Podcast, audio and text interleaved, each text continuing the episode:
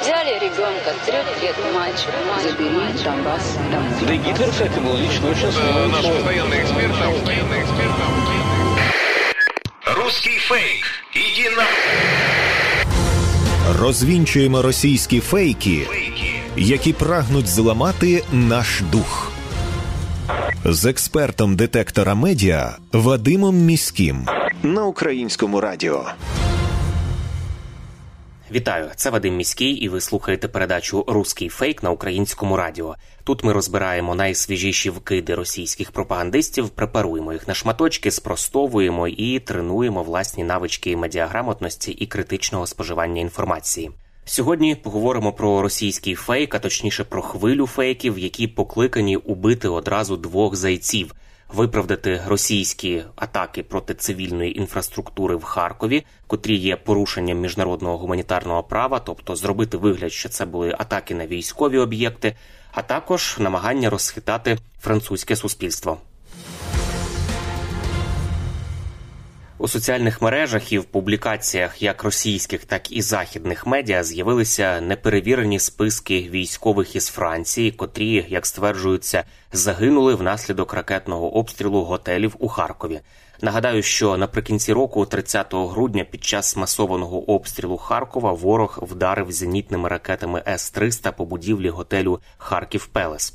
Росіяни, вигадуючи і поширюючи списки, начебто загиблих іноземців, намагаються підтвердити свою заїжджену тезу про те, що в Україні воюють іноземні найманці. От у цьому випадку із харківським готелем росіяни, а саме прес-служба Міністерства оборони Російської Федерації, стверджують, що ліквідували нібито аж 200 найманців. Це є фейком, як і те, що в результаті ударів по харківських готелях росіяни буцімто знищили цитую представників рухомого складу СБУ та бійців підрозділу Кракен, які знову ж таки, за словами російської пропаганди, готували диверсії на російській території. Ці заяви спершу були спростовані головним управлінням розвідки Міністерства оборони України. Представник головного управління розвідки Міноборони Андрій Юсов у коментарі Суспільне Харків зазначив, що жоден військовий об'єкт не був уражений. Росія навмисне обирала цивільні об'єкти, щоб завдати якнайбільше уражень цивільної інфраструктури і жертв серед цивільного населення. Жоден працівник головного управління розвідки України спецпідрозділу Гурмо Кракен не поранений, каже Юсов, і додає, що такого роду маніпуляції це фактично явка з повинною визнання чергових воєнних злочинів Росії проти українського цивільного населення та українських міст. 10 січня знову влучають в готель у Харкові. Цього разу в парк готель. За інформацією МВС України, в результаті ракетного обстрілу поранено 13 цивільних осіб. Жодного військового в готелі не було. Серед постраждалих були представники медіа із Туреччини та Грузії. Незважаючи на це, росіяни продовжують підтримувати тезу про убитих, начебто, французьких найманців для того, аби виправдати обстріл цивільних об'єктів. 16 січня вони знову атакують центр міста, і при цьому постраждали приватна лікарня і житлові будинки. Поранено було 17 людей. І наступного дня Москва заявляє, що нібито поцілила у місце тимчасового розташування французьких найманців, з яких, начебто, 60 загинули і 20 отримали поранення. І на додачу ще й знищили, начебто, передану Україні франко-італійську систему SAMP/T. Ця вигадка про найманців знову з'являється в медіапросторі після ракетних обстрілів Харкова у ніч з 22 на 23 січня. Російські джерела говорять про нібито загиблих французьких артилеристів у Харкові. Навіть опублікували прізвища, які, як виявилося, уже давно блукають мережею. Російські пропагандисти публікували їх ще у квітні 22-го року, як, начебто, іноземних найманців в Україні станом на 2021 рік.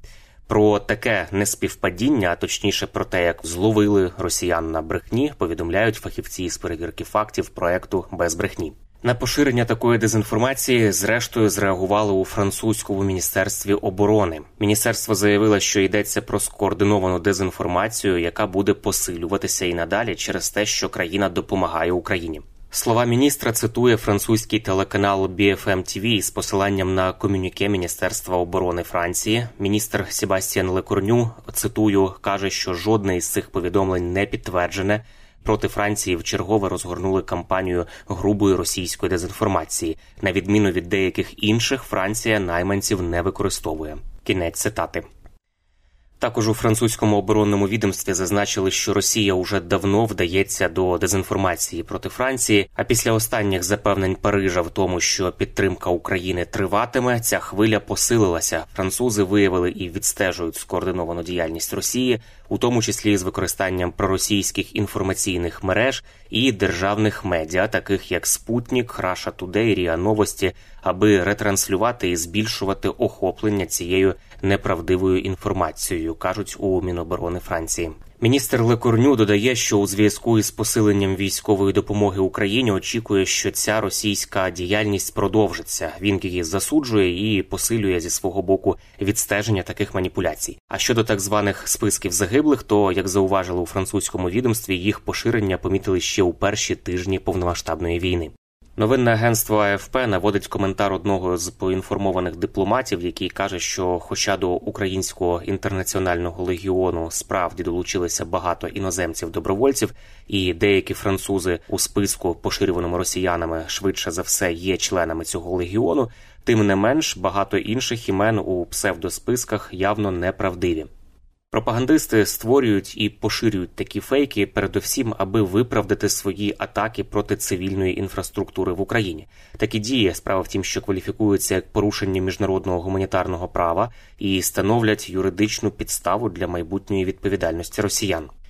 Ну а додатковим елементом атаки саме на Францію у цих заявах Москви є те, що французьке законодавство передбачає кримінальну відповідальність за найманство для ведення бойових дій, 5 років позбавлення волі та 75 тисяч євро штрафу.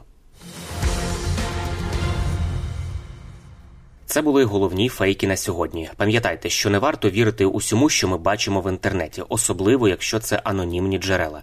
Від них я взагалі раджу вам відписатися. Натомість офіційну інформацію завжди можна знайти в офіційних джерелах, а також на ресурсах суспільного мовлення, українському радіо, телеканалах Перший і Суспільна культура, вебсайті Суспільне новини і в соціальних мережах Суспільного. І не забуваємо, що те, як ми поводимося з інформацією, що ми перевіряємо, а що одразу ширимо чи переказуємо, усе це може допомогти або завадити ворогу вести інформаційну складову війни. Тому вмикаємо критичне мислення, а точніше, не вимикаємо його, перевіряємо інформацію і не дозволяємо брехні маніпулювати нашими думками.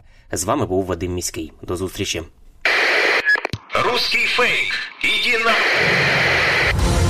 Розвінчуємо російські фейки, Фейки. які прагнуть зламати наш дух. З експертом детектора медіа Вадимом Міським на українському радіо.